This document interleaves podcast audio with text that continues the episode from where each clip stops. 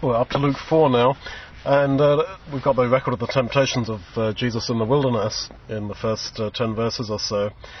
And when we had a look at Matthew 4, I gave my reasons for thinking that this, this was really an internal struggle within the Lord that is recorded in the way that it is, uh, because this was a, a, kind of a dialogue form uh, which would have been quite commonly uh, used by the rabbis and which Jewish people in the first century would have been quite at home with. And they would not necessarily have read this as many people do today as implying the, the existence of a literal uh, Satan or devil figure. Now, just to bring out a few uh, encouraging practical points from, from all this, you see the first temptation in verse 3 If you are the Son of God, command this stone that it be made bread. And Jesus says it is written that man shall not live by bread alone, but by every word of God. And later on, um, when he's uh, tempted to throw himself off the temple, in verse 12, he answers it by saying, You shall not tempt the Lord your God. Now, those two out of the three temptations, you could argue that if Jesus had given in to them, it would not have been sin. It would not have been a sin to feed himself in the wilderness by doing a little miracle to turn some, uh, some rocks into bread. That would not have been a sin, but it would have been a lower level. It would have been the breaking of the fast which, uh, which he'd set himself. And the idea of not putting the Lord your God to the test, well, there are at least three I can think of Old Testament precedents where you can give God, as it were, a test. One of them, of course, is Gideon, where he puts the law to the test with the thing about the, the fleece and the, uh, the, the ground around the fleece being wet and the, the fleece dry, and then he does it the other way round. Uh, that was not a sin. That was a man in weakness putting God to the test and ha- having his faith vindicated. Another one is in Malachi 3 verse 10, where God himself challenges the exiles that had returned that just just put me to the test and see. If you pay your tithes as you should, I will open the storehouses of heaven and bless you. And then Psalm 34 verse 8, taste and see that the Lord is good. And the idea, I think, really is check it out. Test it out for yourself, and you will see the goodness of the Lord.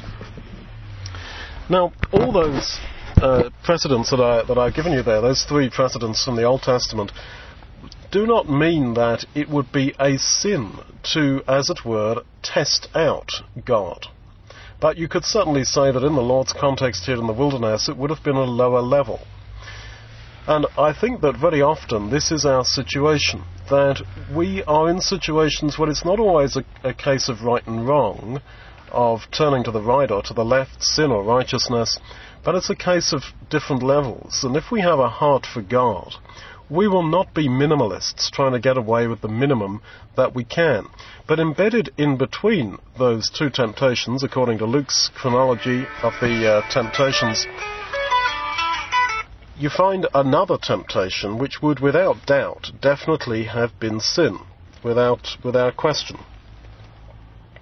And that temptation which would have been sin was a case, I think, of black or white, right or left. And so it is very often, I think, with our situations that we find ourselves in. If you keep on taking a lower level, and in Jesus' case, turning stones into bread and uh, just for himself and, for, and putting God to the test by jumping off a temple, then this makes further obedience difficult, more difficult, and it also means that when real hardcore temptation arises, what it is to the right or to the left, we tend to fail because we've taken the easier way before. Now, I'm not advocating any kind of uh, masochism whereby we uh, uh, sort of make ourselves struggle and, uh, and suffer just, just purely for the sake of it. But I do think that if we really have a heart for God, we will time and again try not to serve Him as minimalists on the minimum level, but on the highest possible level. The other practical example I think that we can take in, in terms of our temptations is the way that the Lord Jesus, uh, as I understand it here, is talking to Himself. Uh, he speaks to the devil as if it's a person, and I've suggested, uh, as I say, when we talked about Matthew 4, that this was really a personification that's being used of his own tendency towards sin, which we all have. So when he says here in verse 8, Get behind me, Satan, he is talking really to himself, just as Paul really uses the same idea when he talks in Romans 7 about the two Pauls, the two people that are within him. And I think in the real nitty gritty of dealing with temptation, this is, I think, the, the pattern for us to talk to yourself. You don't want to do that. Give up your place in the kingdom for that job, that career, that girl, that drug, whatever it is, uh, the, the, the, the, temptation is, uh, and to talk to ourselves like that. And this is all part of being in touch with ourselves, which I think is uh, is so important in, in the spiritual life. Now, in verse 9, where he's up at the top of the temple in, in his mind's eye, it seems to me, and he thinks about throwing himself down, if you be the Son of God, that could have been uh, some sort of suicidal tendency. And I think that there's very few people who have not, at some point in their lives, got so low as to feel, in some sense, suicidal. But even in that, the Lord Jesus is there with us because he was tested and tempted as we are. And this is the whole point of uh, him being our representative, that he went through all this. And he went through even that. But the temptation was also, if you are the Son of God. Well, I've said uh, elsewhere that I think Mary, his mother, hit a kind of midlife crisis. She started off as a, a barefoot, uh, pregnant teenager, absolutely full of God's word, convinced that this was uh, the Son of God, and she prayed to be the mother of Messiah. But as the years went by, she started to, I think, look at Jesus and perceive him in the way that other people did, the son of Joseph. And you've got an example of that here in this chapter in verse 22. Isn't that, isn't this Joseph's son? He was known as Jesus ben Joseph, Jesus the son of Joseph, the uh, carpenter or the uh, tekton, the, uh, the, the worker, the manual worker of some sort there in, in the village. That's how he was identified. That's how he was located, as it were, within the, the social matrix that people were in, in, in those days. And when Mary finds him in the temple when he's 12 years old and says, Didn't you know that your father and I were seeking you sorrowing, using the word for sorrowing at a funeral, uh, as if, you know, you were dead? And he very gently, even at 12 years old, rebukes her by saying, Well, didn't you know that I'd be in my father's house? Uh, that's the temple. Why didn't you come, obviously, to, to, my father's house, first of all? And here you are. You, you could have found me. So I think that gentle rebuke, even at 12 years old, indicates that she had come to stop seeing him as the only begotten Son of God. Just the, the years going by, other children, probably no money, difficult life, etc. All those things got on top of her. And I don't think that she uh, lost her faith totally, but I think that that incident at 12 years old indicates a lot about how she had come to perceive the Lord Jesus. And so he likewise must have had that niggling doubt Am I really that special? And I think this surfaced in this temptation if you are the Son of God. And, you know, again, if we're honest, we all have that same tendency to wonder at times whether really this is all for real whether really I am that different to the guy next to me, to my neighbours, the people I mix with, work with, maybe live with, who are not believers? Is it really so that I am going to rise from the grave and live forever because I am one of God's chosen people and they have chosen not to be? Is that really the case? And we have these doubts, especially because we we smell the same as they do, plus minus. We wear the same kind of clothes that they do, eat the same kind of food. And more or less, the same sort of events happen in our lives as happen in theirs. Car crash, cancer, success, good luck, bad luck, success at work, failure at work, problems with the kids, success with the kids, all these kind of things, these events that go on in our lives, are not completely different to the events that go on in anybody else's life. But of course, the difference is that there is a meaning ultimately attached to those events in our lives, which perhaps there is not in the lives of unbelievers. Now, of course, uh, specifically attaching the meaning to those events is uh, is not so straightforward. But this kind of doubt, am I really different? This is not necessarily a sin because the Lord never sinned, and yet he was counted, uh, well, not just counted as, he was actually sinless. Now, he was, of course, so different to all the other people who've ever lived in that he did not sin.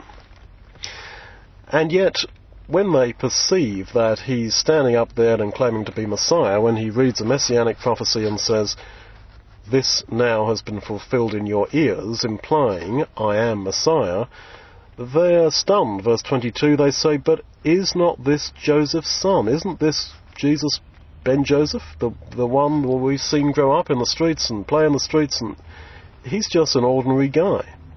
What I think is so surpassing about the beauty of the, the Lord's character is that throughout his life he never sinned. And sin is not just avoiding committing bad things, uh, it, sin is also a sin of omission very often. He not only avoided doing bad things, he didn't go out and get drunk when he was 16 or 17, or he didn't uh, misbehave or whatever, play up. Um, he also did not omit to do any act of righteousness. And yet the wonder of it all was that he lived like that for 30 years without sin, either of commission or, more to the point, of omission, and yet nobody really figured that he was that different. When he actually starts to make the pointed kind of uh, statement, now at age 30, that you know, guys, I'm actually Messiah, people are sort of really offended and upset because they say, but you're not, you're just an ordinary guy. And so, whenever we try to be a bit righteous, typically in the workplace or if our family are unbelievers, people don't like it. I notice that. There's an instinctive dislike of our attempt to, to be righteous and to not commit sin and not to omit righteousness. People don't like it. And yet, with Jesus, he was popular. It says at the end of Luke 2 that he grew in favour with God and man. That he was popular, he was known for being the son of Joseph, and yet people didn't perceive his perfection. And I, I think in that is the artlessness, really, of the beauty of his personality and, and character. So then. they marvelled because of the gracious words that he spoke. And actually, that was what so impressed God. In Psalm 45, verse 2, God inspires the, uh, the, the words there about his son and about why he actually loved Jesus as he did. And he, he says there in prophecy of, of Jesus that grace pours from his lips. Therefore God has blessed you forever, and therefore you are fairer than the children of men. This idea of grace pouring out of the lips of Jesus, and therefore him being the most fair or beautiful of all the children of men in God's eyes, and therefore the one whom God blessed forever. This was because of the gracious words that came from his mouth. So really, his way of speaking was unusually gracious. And because of that, verse 7 of Psalm 45, you loved righteousness and hated wickedness, therefore God, even your God, has anointed you with the oil of gladness above your fellows. So his gracious words were not just that he was kind and uh, uh, just simply kind and positive to people. There was a hatred of, uh, of wickedness, it says there, and a love of righteousness. And that, I, I think, defines a little bit more what is what it is to be gracious. That it is, in the end, to love as God loves and to be as He is. So then he was there in, in the synagogue and he reads these words and it's clear that he was literate. I think verse 17 makes that point. He opened the book, the scroll, and found the place where it was written, and he reads out. Now, literacy rates in Palestine are reckoned to be as low as 2 or 3%, and amongst the poor people, I mean, virtually nobody could read. Now, how was it then that the Lord Jesus could read, that he was literate? There's all sorts of uh, fancy traditions about the the expensive gifts that he was given by the wise men, that this, these were sold and used to buy the scrolls and uh, get him to have tutors to learn to read and all that. And I, yeah, that all sounds to me rather fanciful. I think that Jesus, as the Son of God, was an intellectual without compare. That he had the genius well beyond anything like Einstein or Isaac Newton or whatever. He had probably figured things like gravity and uh, that the Earth wasn't flat and all that sort of thing. He probably figured a whole load of things like that. I imagine him sitting there with the disciples drinking a mug of water and his mind just vaguely straying, working out surface tension on the uh, on the face of that water. Things like that. Not that I think he let his mind go um, too far down those tracks, although who knows, it's certainly not, not, not, not revealed. But I think the way that he could read, I assume that he had taught himself.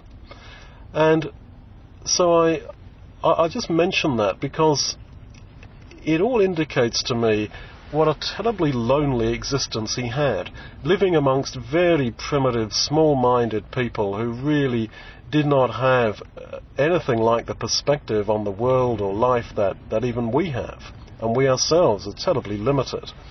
And yet, Jesus, as the Son of God, not only spiritually had this very far wider horizon, uh, but just practically, because of his unusual intelligence as God's very own begotten Son, he would have been so alone in that sense.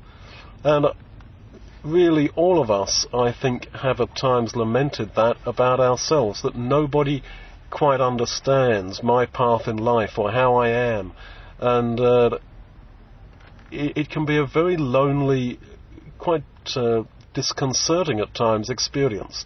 And yet, straight away, you are not alone because straight away you feel that presence of Jesus, that He, more than us, went through that feeling of existential uh, loneliness because of the, the, the, nature that he, he had as being human and yet being the Son of God and having this understanding and perception which others clearly did not have.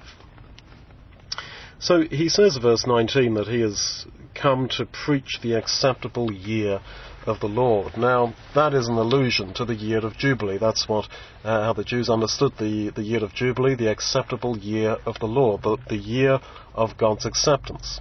And the day of, the, the year of Jubilee was proclaimed on the Day of Atonement. And I think that the Lord is saying that, look, this has started right now. Now, of course, he hadn't died then. At the end of Luke, I think we have a number of allusions to the year of Jubilee, and we probably have a look at them when we look at Luke 24. But in its essence, Jesus had died for us, had given himself for us, even before then. You remember the start of John's Gospel, Behold the Lamb of God who takes away the sin of the world. It was as if he was, during his lifetime, that lamb, that sacrificial Passover lamb that was taking away the sin of the world, that was the, uh, the sacrifice of the Day of Atonement all through his life.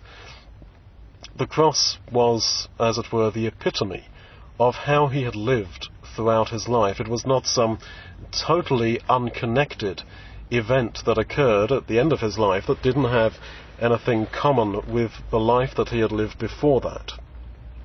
In the same way as our carrying of the cross is not in occasional acts of commitment or spiritual valor, it, it's a way of life, it's a way of being. And so he proclaimed Jubilee.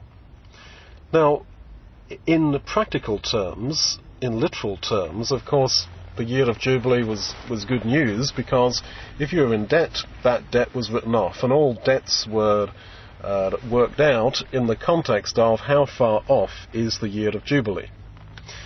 And so Jesus is saying, look, this is right now, that it's all over.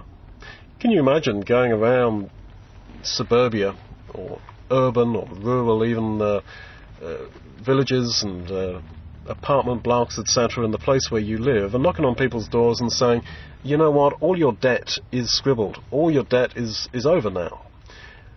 All those people who owe money for their property, for their car, for this, that, and the other, you know what, that's, that's finished now. You don't have any debts.